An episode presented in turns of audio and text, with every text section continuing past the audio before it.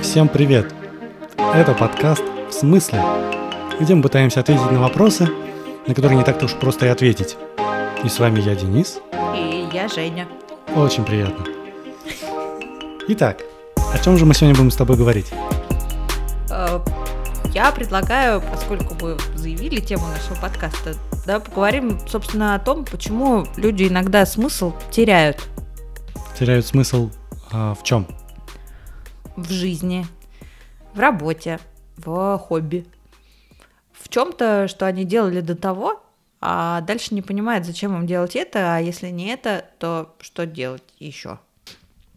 Ну смотри, это может возникать, исходя из, э, когда человек достигает какого-то возраста или он сталкивается с каким-то событием в своей жизни. То есть интересно, что триггерит вот это вот. Да-да-да, ну, то есть что является причиной того, что человек потерял смысл? И был ли он до этого? Ну, знаешь, это два разных вопроса. Э, Ну, Давай начнем по порядку. Давай. Хотя теперь мне сложно. Мне теперь кажется, что если потерял, то значит не было. Потому что чаще всего человек э, теряет смысл, исходя из того, что я замечала, какие люди ко мне обращаются. Они теряют смысл, когда возникает какой-то момент затишья, что до определенного момента все происходит как будто бы само по себе, Мгм. то родители сказали, то здесь вот лучше получалось, поэтому я этот вуз закончил, да, потом куда-то позвали, потом мне захотелось чего-то другого, или наоборот, я вроде как здесь уже чему-то научился, жаль было бросать, вот. И так вот проходит год за годом, а потом человек вдруг замечает, что перестали звать, То есть движуха, движуха пропала. Да, внешняя движуха Мгм. вокруг, вот этот хоровод прекратился. И вроде как следующий шаг уже надо самому делать. Неважно, когда он будет, может быть, все хорошо, но какой-то же он будет когда-то. А в тишине вдруг понимаешь, что ты понятия не имеешь, куда. Куда тебе шагать.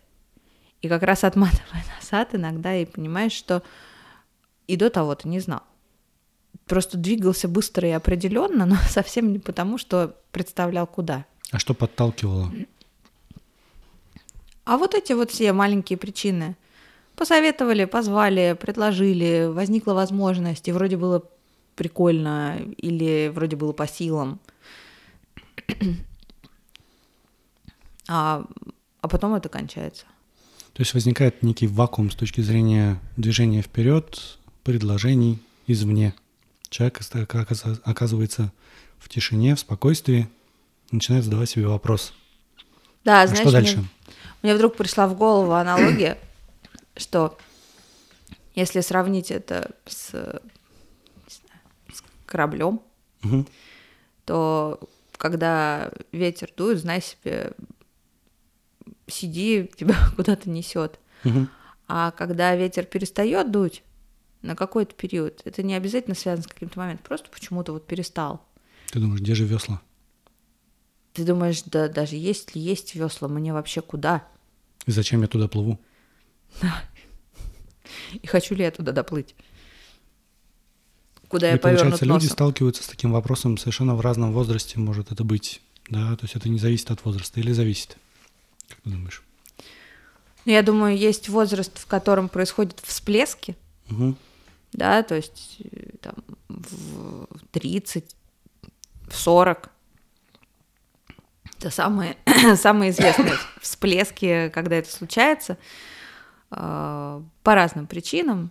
Мгм. Да, 30 это такая зрелость, 40 это уже как бы средний возраст, и ясно, что до сих пор все было в гору, а дальше уже как бы так не будет.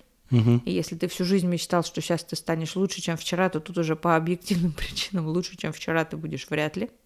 Во всяком случае, по некоторым параметрам точно не получится. Мгм. И возникает такое чувство безотлагательности, что уже, в общем, все откладывать некуда. То человек начинает понимать бренность бытия. Опа. Да, то есть он вроде как был молодой, все двигалось, все очень здорово, все бесконечно, энергично и здорово, а потом начинает все постепенно ломаться, появляется свободное время, и человек задает вопрос, куда дальше и зачем. Я думаю, что иногда это даже не связано со свободным временем, потому что, ну, меня, например, окружают люди, которые, у которых время занято довольно плотно. Угу. И причем плотно и работой, и всякими разнообразными увлечениями. Ну почему тогда возникает этот вопрос? Мне кажется, что высвобождается какой-то ментальный ресурс. Тебе не нужно справляться с тем, что ты делаешь. Ты занят, много занят, угу. но ты как будто можешь больше, что ли. Высвобождаются вот эти вот эти силы. Это не время. Это какая-то возможность, что ли, мысленная энергия. То есть человек является недозагруженным, что ли, получается у него? Мысленно, да. Да? Ну да, то есть он не находится в режиме выживания. Знаешь, пресловутая пирамида Маслоу. Угу. То есть уже когда тебе не надо заботиться о всяких там нижних уровнях, вроде пропитания там, и так далее. И вдруг возникает вопрос о смысле, и он становится очень актуальным и настолько актуальным, что иногда даже можно снова все уровни пирамиды разрушить, лишь бы понять вообще, куда это все должно меня привести. И что, что люди делают в таком случае, когда сталкиваются с таким вопросом? Ну, из того, что я замечаю, что люди растерянно бродят и спрашивают, куда мне. Я знаю решения какие-то, угу. да, но как ни странно, обычно их не знают. То есть люди действительно задаются этим вопросом и обращаются да, к друзьям, там, не знаю, к коллегам, с которыми есть ну, доверительные отношения, да?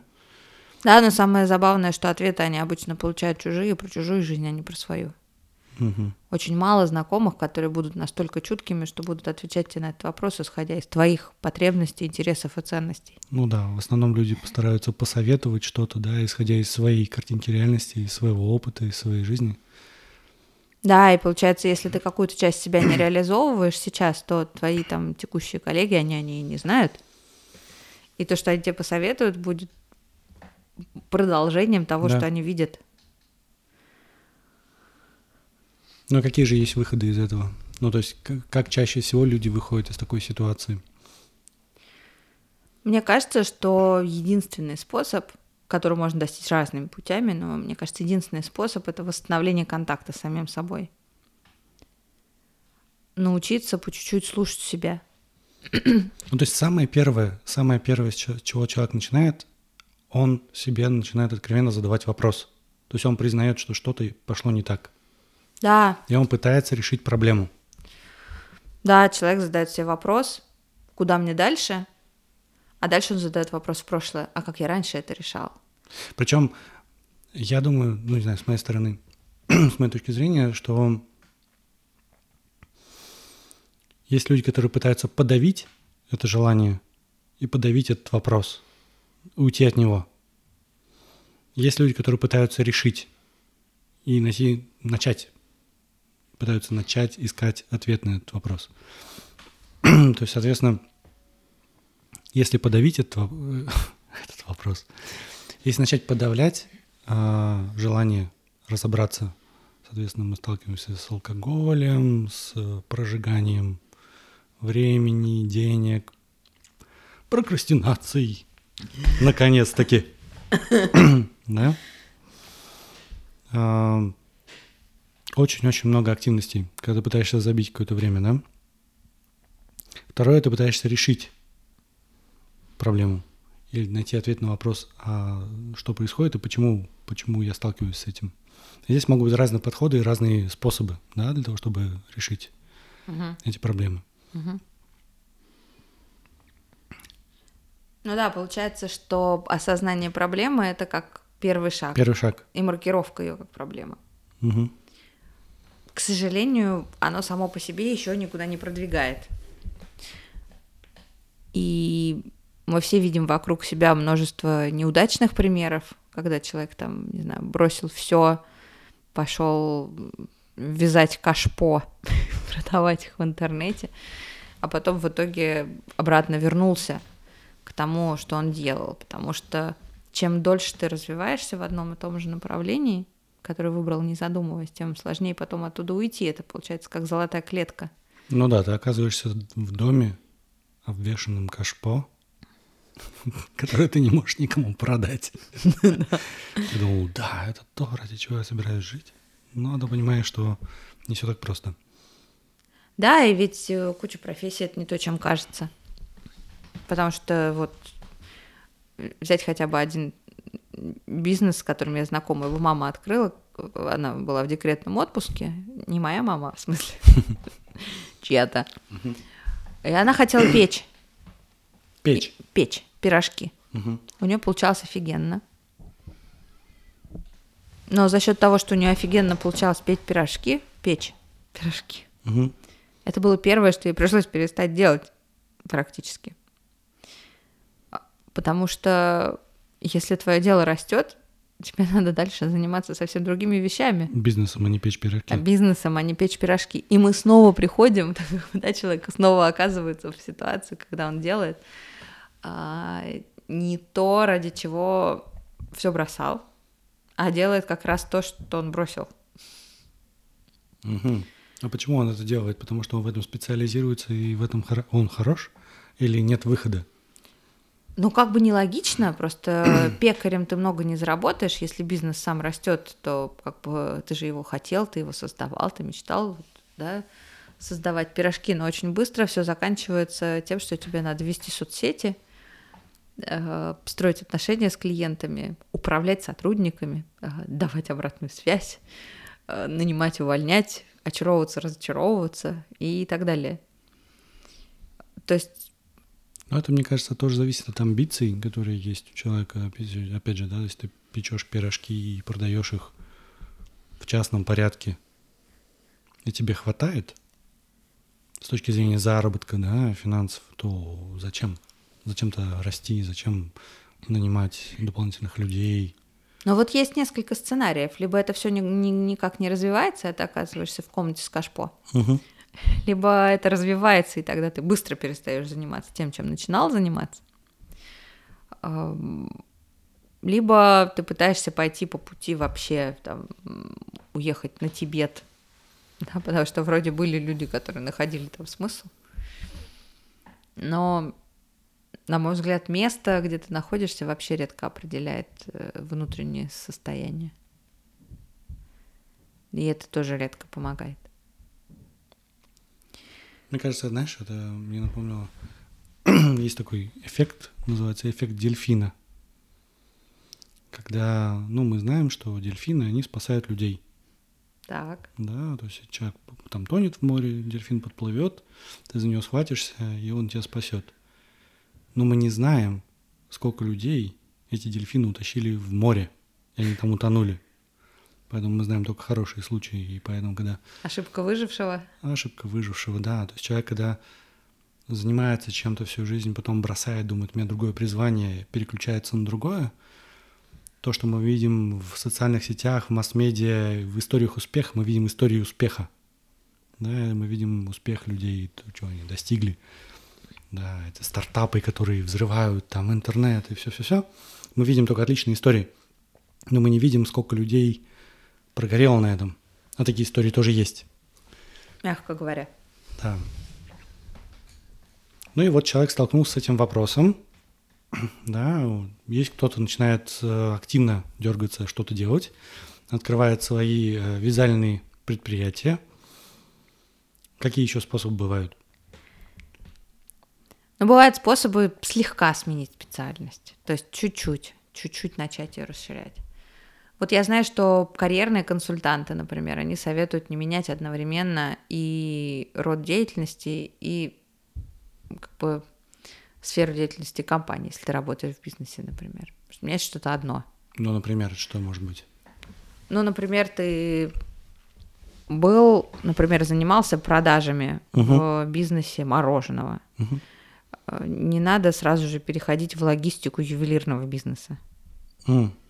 То есть надо либо сперва заняться продажами в ювелирном бизнесе, а потом уже перейти в логистику, либо сперва заняться логистикой в мороженом, Ну, то есть плавный такой переход, да, чтобы ты понимал, о чем идет речь. не менять оба фактора, да. Вот, это еще один путь. Такой плавный, который рекомендуют карьерные консультанты. Но, Но- это в основном сделано для чего? Для того, чтобы человек не разочаровался очень резко, да, потому что это изменение, когда оно происходит во всех сферах, ты меняешь, ты сталкиваешься с проблемой. И, соответственно, ну, компании тоже невыгодно, если ты полгода отработаешь, потом поймешь, а, мне это не подходит, я совершенно другого хотел. Я вообще не ожидал, что в логистике ювелирной такие дела происходят. Ну, Да, то есть это такой э, безопасный способ, чтобы потерять минимум из того, что у тебя есть. Все правильно понимаю, что вообще, если человек сталкивается с такой проблемой, то резких телодвижений лучше не делать. Со- согласно рекомендациям карьерных консультантов, да. Но мне кажется, что, люди? мне кажется, что если, если прислушаться к тому, что говорят психологи, то можно делать любой степени резкости телодвижения, если у тебя установлен контакт с самим собой. Вот, расскажи про это побольше. Что значит контакт с самим собой? То есть человек, получается, первый шаг сталкивается с, с вопросом, что же делать дальше. Дальше предпринимать какие-то действия. Здесь может быть, могут быть разные варианты. Но, получается, сила тех действий, которые ты предпринимаешь, зависит от того, насколько у тебя налажен контакт с самим собой. Что это такое? Контакт с самим собой – это умение ориентироваться на свои эмоции, понимать, как они возникают, на что ты реагируешь, когда ты испытываешь радость, когда ты испытываешь скуку, а, анализировать, что связывает эти ситуации, чем они похожи, чем не похожи. Потому что чем лучше ты знаешь себя, тем лучше ты можешь прогнозировать, что вызовет у тебя п- положительные эмоции дальше. Но Получается, что контакт с собой очень часто нарушается еще в самом раннем детстве. Эм, Взять хотя бы все фразы там «не расстраивайся», «не плачь», э, там, тебе только кажется, что ты не любишь дедушку, а на самом деле он твой родственник, поэтому ты его любишь. И кроме того, концепция силы воли, которая говорит, перестань думать о том, как ты себя чувствуешь, да, делай, что решил. Очень много концепций, которые все противоречат контакту со своими эмоциями. Хм. И потом, чтобы обратно наладить эту связь, это прям отдельный проект. Потому что это не просто так, прислушаться к себе и почувствовать. Во-первых, мне это не всегда приходит в голову. А, а во-вторых, даже если пришло, если ты не привык, ну, какой-то какой-то комок чувств.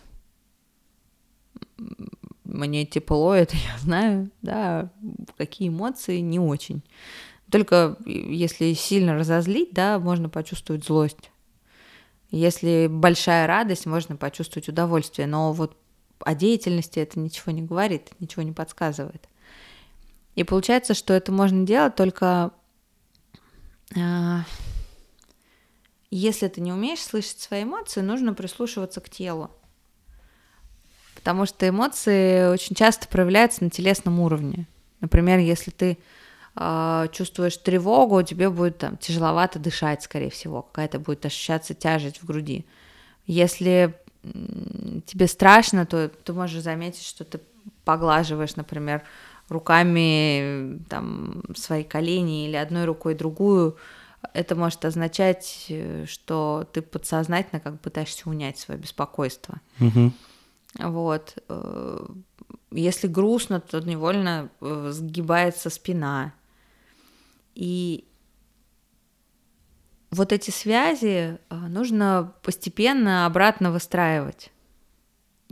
Когда у меня дочка была маленькая, она говорила, мама, видишь, у меня ротик делает так, ам-ам, видимо, я хочу кушать. И вот это мне очень напоминает то, как взрослые выстраивают связь со своими эмоциями. То есть у меня дергается нога. Видимо, я нервничаю. да, и, и если долго это делать, то тогда контакт с телом и, соответственно, с эмоциями может наладиться. Ну да, получается, человек должен начать обращать внимание на то, что происходит, да, со своим телом. То есть как, э, как можно заострить на это внимание и как можно почувствовать, что же на самом деле происходит, как обратить внимание на себя. Есть для этого какие-то практики, которые ты знаешь? Но есть особо талантливые люди, которые просто задаются этой целью и анализируют в течение дня, что со мной сейчас. Вот, угу. вот я сейчас там, что чувствую. Да, у меня есть один знакомый, который записывал свои эмоции в течение дня и понял, что на текущей работе часто испытывает, э, там, чаще всего испытывает э, спектр чувств, которые относятся к злости. То есть это получается такое, ведешь статистику, потому что же ты на самом деле чувствуешь и где ты ощущаешь какое-то недовольство, да, там страх, гнев, э, грусть, угу. эмоции. И потом делаешь анализ и принимаешь решение. Но, получается, ты делаешь для себя отсечки в течение дня, когда делаешь замер, ага, что же я чувствую сейчас? Да, это очень распространенная практика, рекомендуемая, скажем, многими психологами, потому что Э, очень сложно быть объективным. Стоит тебе побыть три дня счастливым, и тебе кажется, что у тебя счастливая жизнь. Стоит побыть угу. там три дня несчастным, и кажется, что у тебя жизнь зашла в тупик. Вот, а какое-то наблюдение, статистика и анализ, почему, в какие моменты ты себя чувствовал так, оно помогает. Но помимо этого есть еще и более распространенные практики. Это э, практики осознанности, где ты учишься Э, безоценочно наблюдать за тем, что с тобой происходит. И анализ, скорее всего, ну, получается сам собой, потому что если ты все заметил, у тебя это разворачивается как картинка данных. Угу. И есть психотерапия, где то же самое помогает делать психотерапевт. Ну вот э, в чем разница, когда человеку, когда человек может начать самостоятельно практиковать осознанность, и когда все-таки стоит обратиться к к специалисту? Мне кажется, что это зависит от личных предпочтений, потому что кто-то любит быть в компании, любит быть с проводником, да, рассказывать кому-то, угу. видеть отклик в чьих-то глазах. Кто-то предпочитает быть самостоятельным или, например, очень э, стесняется о чем-то рассказывать или чувствовать себя некомфортно от идеи, что я приду, кому-то заплачу за помощь мне с эмоциями. Как-то. Ну, есть очень много барьеров, да, при работе с психотерапевтом. Равно как и с осознанностью. Очень много барьеров. И получается, зависит от того, какие у тебя барьеры, но мне кажется, что результат у этих двух э, подходов э, примерно похожий. Ты научаешься замечать, что с тобой происходит целостно, а, то есть у тебя тело, эмоции и разум как бы синхронизируются. Угу. И не будет уже такого, что я считаю потрясающей а, работу, на которой я день изо дня несчастен. Да, и я не буду считать это уникальной возможностью, потому если я осознаю, что я был несчастен вчера, позавчера, неделю назад, две недели назад, и это не кончается. А что является бенчмарком, мерилом этого счастья.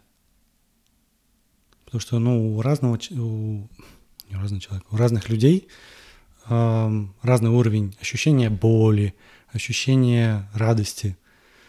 Кто-то может постоянно испытывать, да, постоянно быть в негативе и быть подавленным.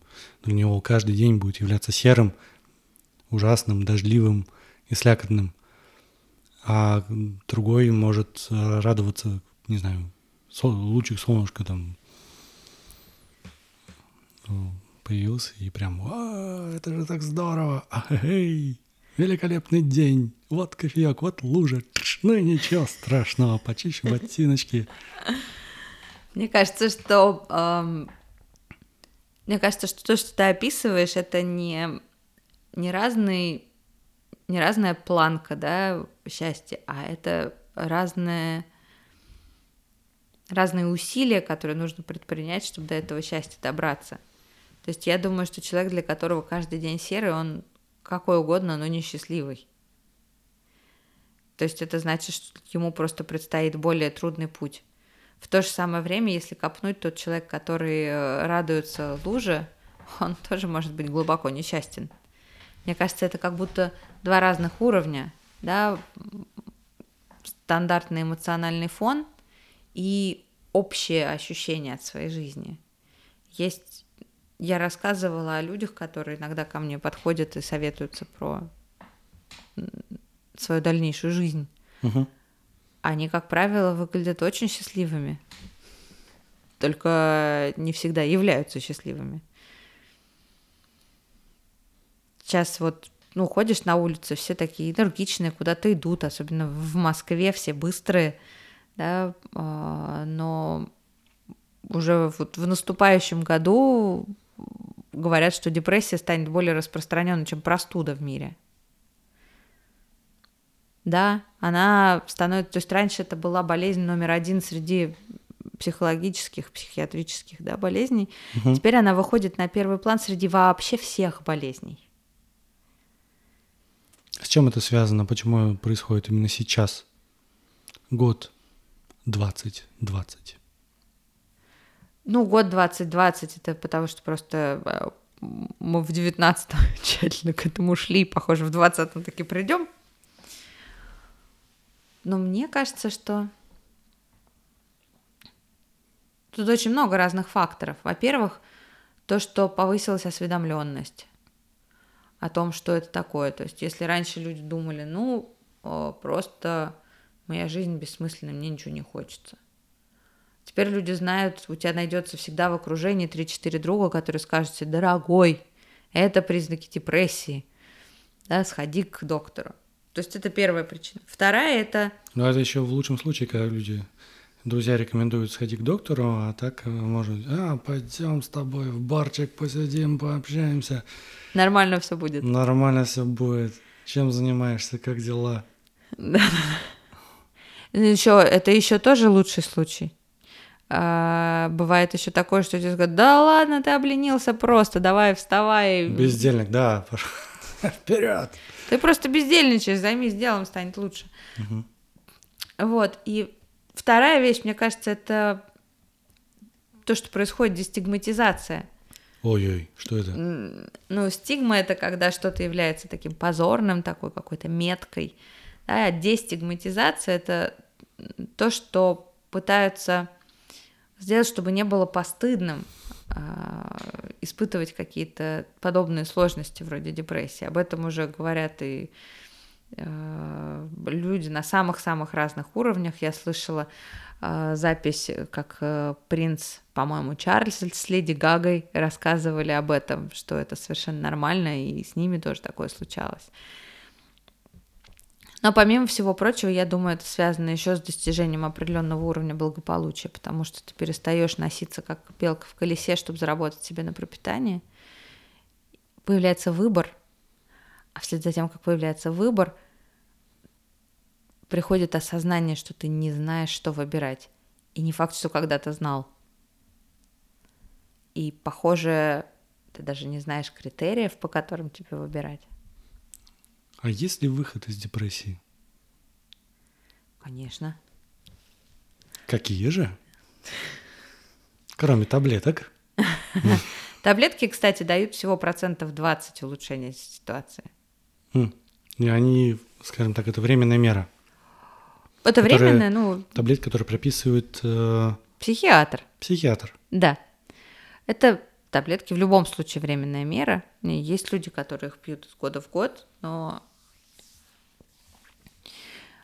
Дело в том, что лечение от депрессии в среднем составляет столько же времени, сколько она длилась до начала лечения. И Поэтому, если она у тебя длилась там 4 месяца, то тебе от нее лечиться примерно 4 месяца. О, вот это интересно. Получается, а бывает, если знаешь, человек... я хочу добавить, Давай. к сожалению, бывает такое, что человек осознает, что он лет 10 был в депрессии, угу. и тогда после этого ему еще лет 10 из нее выходить. Понятно. Так как понять, когда она началась? Ну, для этого надо очень бдительно, очень, надо очень хорошо знать критерии или хотя бы примерно, но угу. вовремя э, бить тревогу. Ну да, тем, тем меньше нужно будет, соответственно, лечиться от депрессии и находить выход. Но вот все-таки, как человек понимает, а, она у меня уже 10 лет. То есть какие, ну, не знаю, на, на вскидку критерии, которые э, покажут, что ты находишься в депрессии? Но вот если в ситуации, когда 10 лет, то обычно это значит, что человек каким-то чудом попал к психиатру, ему прописали антидепрессанты, угу. и он пошел к психотерапевту, ему стало легчать, и вдруг он понял, что то, что с ним было 10 лет последнее, это не характер, а депрессия. И что если это состояние корректировать, то он становится вдруг гораздо более волевым, и характер есть, и цели есть, и, и настроение есть, и энергия есть. Если она длилась меньше, то ну, обычно критерий это пониженный эмоциональный фон, например, который длится две недели и больше. Это... Ну, то есть ничего не хочется. А да, ангидония тоже туда входит. То есть когда то, что тебе раньше доставляло удовольствие, удовольствие тебе доставлять перестает. Угу. То есть вот все время любил посидеть с друзьями, тут встретился, никакого смысла в этом нет. Еще угу. раз встретился, опять никакого смысла в этом нет. То есть внезапно то, что тебя радовало, перестает тебя радовать. Вязал, вязал свои кашпо, и тут понял, что пфф, дело не в крючке. Да? Да. То есть, когда человек понимает, что что бы ни делал, что-то ничего не доставляет радости, это, скорее всего, депрессия. Скорее всего, да. Причем э, бывают еще хитрые варианты, когда, например, у тебя половину дня нету смысла жизни, а потом вроде как легчает. А, но это тоже такой вид депрессивного состояния. Угу. Вот, бывает еще сюда примешивается оценка своего внешнего вида, что внезапно замечаешь, что стал хуже выглядеть. И вот смотришь на себя и думаешь, господи, ну как вот, как я вот такой ходил и был собой доволен, как, как же я ужасно выгляжу. Угу. Бывает, э, крутятся негативные мысли всякие в голове, или вдруг начинаешь дистанцироваться от людей. Есть идея, что... То есть это не просто идея, концепция в психологической книжке я читала, что депрессия — это когда у человека не получается контакт с э, внешним миром.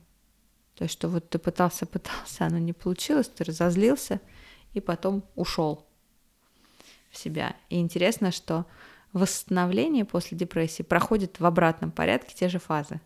Угу. Что сперва ты не хочешь ни с кем контактировать, поэтому человек, который приходит сперва к э, психотерапевту, он такой, ну, э, рассказывать мне нечего, и я и не знаю зачем. Ну, то есть обычно его родные притаскивают. Угу. Вот. А потом второй фазой наступает злость. И очень интересно, что многие в этот момент бросают психотерапию, потому что э, злость приходит вместе с мыслями, там, а ты вообще профессионал или нет? Хожу, хожу, толку никакого. Человек не в состоянии сам... Высасываешь из меня деньги последние, да? Да, да, угу. да. И получается, что если быть профессионалом, то ты заметишь, что у человека ну, не было энергии совсем, а тут она появилась. Да, в виде злости, но появилась. Но угу. человек сам не понимает, ему кажется просто, что ходил, ходил, переполнилась чаша терпения. Шарлатан. Вот. А по идее следующим шагом наступает как раз контакт. То есть когда человек в состоянии строить отношения с этим миром, со своими какими-то задачами, то есть он в состоянии контактировать с тем, что его окружает. И вот это тогда восстановление после депрессии. И дальше самая основная задача удержать. Да, а, я читала статью о том, что если ты склонен к депрессиям, то это как организм повышенной сложности. То есть тебе надо особенно внимательно следить, чтобы у тебя было там сбалансированное питание, нормальные нагрузки, э, там, достаточно воды, свежий воздух, витамины в межсезонье. Потому что, к сожалению, депрессия очень легко становится хронической. Каждая, ну, каждый эпизод депрессивный, он повышает вероятность следующего на, ну, нелеченный, да, он повышает вероятность следующего еще процентов на 30, если я не ошибаюсь. То есть, если у тебя случилась депрессия, например, в подростковом возрасте, ты с ней ничего не делал, ну, как-то вы, выкарабкался, то с большой вероятностью она у тебя повторится. И если ты снова с ней ничего не сделаешь, то она уже повторится практически точно. Угу. И дальше уже чуть что будешь сваливаться в депрессию. Вот перенапрягся чуть-чуть, да, там на работе был какой-то Мгм. эм, завал. Ты потрудился чуть-чуть, ну, эх, сейчас я потружусь, как обычно. И вдруг бац, и слег. Смысла нет, устал. Все вообще не- незачем. Очень интересно. Слушай, вот ты э, когда говорила о том, когда человек находится в депрессии, ты говоришь, он уходит от внешнего мира и остается внутри себя. Но что внутри себя он видит? Ну, то есть видит ли он что-то внутри себя? М, То есть, когда он уходит от внешнего мира, вот с моей точки зрения, да, сложно сказать, что он приходит к себе. Потому Да, что он даже не пытается понять, что находится внутри себя. То есть а, возникает некий вакуум, пустота, с которой он сталкивается. да. Потому что ему неинтересно, что происходит не только вовне, но и внутри. Оно как будто бы не то, что неинтересно, оно как будто бы все слишком, слишком ранящее. И от этого происходит потеря чувствительности. От внешнего, внешнее ранящее. Внешнее ранящее, внутреннее ранящее. Внутри еще больше одиночества, чем вовне. Да, и получается, что там человека в депрессии часто можно поддержать тем, что просто рядом посидеть, не пытаясь его никуда двигать, да, а просто там э, чашку чая предложить и так далее. Я недавно видела рекомендации для тех, кто в депрессии, как э, ухаживать за собой. И если у тебя совсем нет энергии, меня очень это тронуло. А, Есть такая инстаграм-блогер, Эльф Валерия называется. И там были рекомендации вроде просто сядьте под душ, включите воду и просто сядьте. Вы все равно станете чище. Вот. И со стороны это звучит смешно, когда ты в нормальном состоянии. Но я вспоминаю, когда я сама была в депрессии, и мне казалось, что расчесывать каждый день длинные волосы дочки это совершенно невозможное усилие. Мне это казалось настолько трудным, как будто это, не знаю, участие в математической олимпиаде сутки напролет. Мгм. Вот. Ну, дальше, соответственно, человек начинает на- работать, да, и Да. выходит из депрессии через, э, через определенное время, исходя из того, сколько он находился в этой депрессии. Да, но это если он над этим работает. А работать можно при помощи нескольких вещей. То есть есть самые стандартные это таблетки, и это отчасти привлекательно, потому что э, мы уже обсуждали сегодня, да, что чтобы начать решать какую-то проблему, надо ее признать. Да. И иногда люди идут к психиатру не потому, что хотят таблеток. Иногда они идут к психиатру, чтобы кто-то им сказал, ты не виноват, ты заболел. И это само по себе очень поддерживает. И люди начинают пить таблетки просто потому, что это такой способ почувствовать чье-то э, сочувствие, ощутить, что кто-то признал, что тебе правда тяжело, да, ты не ленивая скотина. Мгм. Вот. А Второй способ — это психотерапия. Это более долгий, но более долгосрочный способ. А, Более надежный. Да, он на дольше действует. Профессионал тебе помогает. Да, если ты начинаешь понимать себя, учишься с собой обращаться, то ты ситуацию, после которой можешь оказаться в депрессии, ты ее заметишь задолго до того. И ты поймешь, что, кажется, пора сбавить обороты, или так со мной нельзя, или мне с этими людьми плохо, похоже, мне надо сменить круг общения. То есть ты начнешь эти сигналы замечать задолго до того, как станет реально плохо. Ну вот, э, смотри, ты тоже сейчас сказала, что ты приходишь к э, профессионалу, он тебе говорит, что ты не виноват, это болезнь. Мгм. Болезнь, ты ее получаешь. Либо это вирус, либо бактериальное, либо аутоиммунное какое-то заболевание, да? Мгм. Как получает человек депрессию? Ты привела пример по поводу детства, да, что с детства могут навязываться какие-то вещи, которые, не знаю, какие-то модели, которые не являются твоими. И ты потом не понимаешь, что почему то, то, как ты про- то, что ты делаешь, активности, которые ты предпринимаешь, они ну, не отражаются в тебе, да, или не находят отклик. Угу. То есть не то, что тебе нравится. Но как со временем можно это подхватить как-то, да, или заразиться депрессией? Это другого рода болезнь. Есть еще другие болезни, которые возникают из-за процессов, которые происходят внутри самого организма человека. Это не вирусы, не бактерии. Да, считается, что причиной депрессии, ну или ее сопутствующим фактором является нарушение биохимического баланса в мозге. И, собственно, именно эту биохимию мозга и пытаются поправлять лекарствами психотерапевты, ну, о, психо, психиатры. Но есть еще одна вещь, которую они пытаются поправлять таблетками. Дело в том, что, оказывается, нормальный сон воздействует на депрессию сильнее антидепрессантов. А, то есть нормализация сна влияет лучше угу. таблеток. И отчасти а, иногда под вид, ну не под видом, а заодно с антидепрессантами дают таблетки, которые делают человека сонливым и вынуждают его отдыхать нормально. Ну, получается, организм сам восстанавливается да. То есть ничто не может вылечить организм лучше, чем сам организм. Да. Да. То есть когда у меня, ко мне кто-то обращается с депрессией, я обычно рекомендую, если это какая-то острая фаза, я всегда рекомендую пойти к психиатру, потому что есть же и такая вещь, как суицидальные мысли, их надо уметь увидеть, распознать, и, к сожалению, если человек начал об этом думать, то к вечеру того же дня уже может случиться что-то плохое, то есть тут надо очень аккуратно. Угу. А, но я считаю, что там острое состояние вот надо там, да, приглушить таблетками и начать психотерапию, чтобы когда закончатся таблетки, психотерапия уже успела человека подхватить Ой, и это мне удержать. очень здорово напоминает мою ситуацию со спиной, когда я ее сорвал. Расскажи.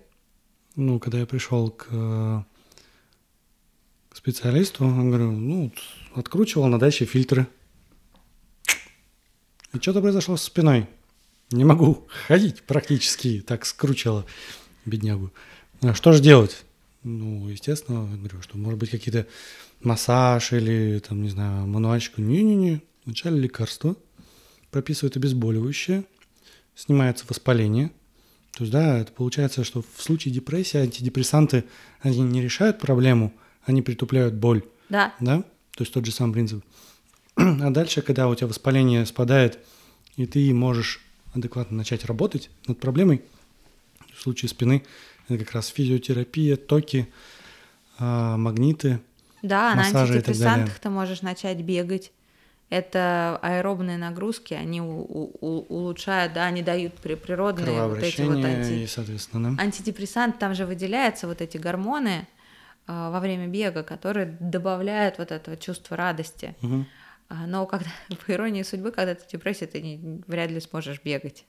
Да, и получается, антидепрессанты выводят тебя на уровень, когда ты уже можешь что-то делать сам со своей угу. жизнью, и дальше начинается вот это вот колесо такое. Такой стартер получается, да? Да, то есть у тебя появляется сила сходить в душ, ты выходишь оттуда чистый, радуешься этому, у тебя больше положительных угу. эмоций, больше сил сходить в душ в следующий раз. То есть начинается такое постепенное восстановление, и ты вот как-то двигаешься дальше. Но, конечно, индивидуальная история зависит от того, насколько сильной была депрессия, насколько на самом деле тебе подходит та жизнь, в которой ты живешь. Мы снова возвращаемся к теме смысла. Угу. Потому что если ты попил антидепрессанты, походил к психотерапевту, но дальше жизнь остается той же самой, да, там окружение, которое тебе не подходит, работа, которая тебя угнетает и так далее, то ты очень быстро окажешься в той же ситуации, в которой был. Вот. Ну вот э, для того, чтобы дать какие-то вот э, советы нашим э, уважаемым слушателям. Да. Если человек понимает, что у него есть симптомы депрессии, что первое он должен сделать для того, чтобы начать с этим бороться? Я бы сперва бы продиагностировала. Если мне кажется, что у меня может быть депрессия, во-первых, я напомню, что это то, что длится две недели и больше. Угу. Если мне кажется, что это она, то нужно просто в Гугле вбить там тесты на депрессию и онлайн пройти 2-3 вида тестов. Они хотя бы просто покажет. Ну, как, как, как диагностика такая высокого уровня. Да, быстрая. Мы приложим ссылочки чуть позже. Да. Угу. Быстрая, простая диагностика. Действительно, есть какие тесты порекомендовать, угу. которые так приблизительно чуть-чуть помогут тебе понять. Ну, такой что... первый шаг, да? Да, Гу- называется что иногда... Google, Google доктор. Новая специальность и новый подход к самолечению. Да, а потом, если окажется, что там хотя бы один опросник показывает хотя бы даже легкую степень депрессии, угу. нужно идти к психиатру. Вот. Э, и разговаривать. Желательно выписать там все, что с тобой происходит, да, все, что тебя удивляет. Это бывает. Ну, это же так страшно, то есть к психиатру, что я псих, что ли, к психиатру. Ну, знаешь. А есть какие-нибудь попроще методы? Ну, психиатр это получается, куда мне нужно идти? В поликлинику или куда? Психиатру? Лучше или спросить. Психдиспансер? Лучше спросить у друзей рекомендации.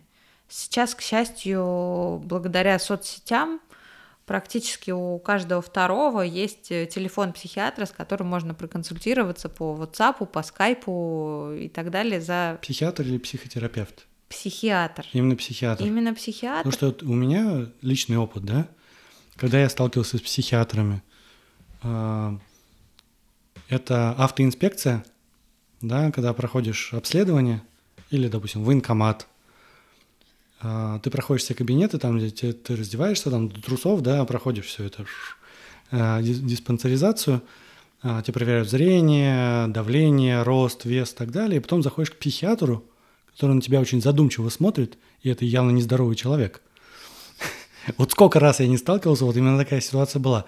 Последняя ситуация, с которой я столкнулся, это было, не знаю, по-моему, лет 5 или 7 назад а, на права. Я делал обновление, справки медицинской, и тогда был тот самый случай, когда это нельзя было купить, а нужно было обязательно проходить все это дело. Я поехал в, в учреждение, в котором сидели все эти врачи.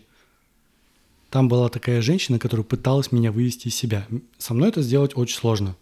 Она зачем-то пыталась это сделать, проводя массовую диспансеризацию людей. И э, это был психиатр. О каких психиатрах э, здесь идет речь? То есть как найти этих людей, нормальных людей, и где они работают? Надо искать по рекомендациям. Конечно, не надо ходить к тем психиатрам, у которых специализация это массовые диспансеризации, да, и ставить штампы в справках. Угу. Вот. Нужно идти к тем, которые постоянно повышают свою квалификацию. В поликлинике есть такие люди? У, у, у людей ДМС? По ДМС может быть. Тоже надо искать по рекомендациям, опять же. Но критерии депрессии не такие уж и сложные, особенно с учетом ее нынешней распространенности. Да, но нужно, чтобы психиатр читал какую-то современную литературу, источники, желательно, чтобы он знал английский язык, потому что э, от того даже какие таблетки тебе выпишут очень сильно зависит качество жизни. От одних таблеток ты наберешь 20 килограммов, потеряешь э, э, всякий э, интерес к тому полу, который тебя интересовал. Ну слушай, ну представь, я просто стою на, на ситуацию человека, который находится в депрессии, допустим, да, он понимает, да, я прошел там тестик на гугле. Говорит, да, действительно, дружок, ты уже месяц-другой находишься в депрессии. Я такой, да, мне нужно искать какого-то специалиста, а мне совершенно не до этого. Есть один способ, который очень хорошо выдерживает человек, который смог в Гугле найти тест на депрессию. Это открыть соцсети и написать там пост. Друзья, посоветуйте психиатра. Очень часто бывают психиатры, которые, с которыми можно договориться даже на консультацию по телефону, потому что они знают, что человек в депрессии, он на первую консультацию ему трудно выехать даже. Есть телефоны доверия даже, да? Телефоны доверия — это обычно психологическая поддержка. Скорее всего, ты там получишь рекомендацию обратиться к психиатру, если вдруг mm-hmm. что-то не так. Mm-hmm. Вот. А психиатры — это врачи, и к ним попадают таким же образом, как и к другим врачам. Просто здесь, поскольку речь идет о об эмоциях, о правильной оценке эмоционального состояния, тут требуется такая, ну, такие компетенции, да, как умение Мы сможем кого-то порекомендовать? Э, да. Отлично. В шоу-ноутах вы увидите рекомендации с нашей стороны. Да. Раз вы набрели на этот подкаст, соответственно, вы сможете решить свои проблемы. Да. Да? Отлично. Ну, я думаю, что пора закругляться Да. с нашими темами основными. Сегодня мы поговорили с вами о том, как человек сталкивается с тем, По- что да, с потерей смысла. потерей смысла. И очень детально и подробно поговорили о симптомах депрессии и что делать с тем, когда вы с ней столкнулись. Да, что делают люди, как ее ощущают и э, что нужно делать дальше. Спасибо всем вам. Э, услышимся. Еще это был Денис. И Женя. Пишите нам свои вопросы. Мы на них ответим. Да. Все, пока-пока. Или нет, или да. Пока. Пока-пока.